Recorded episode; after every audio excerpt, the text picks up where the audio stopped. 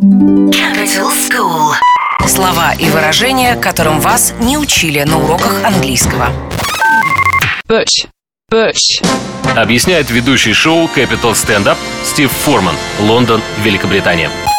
Butch!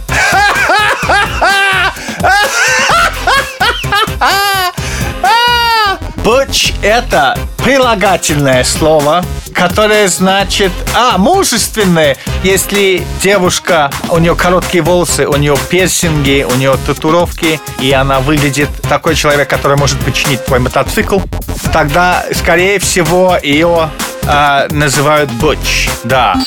Bush. Bush. Capital School.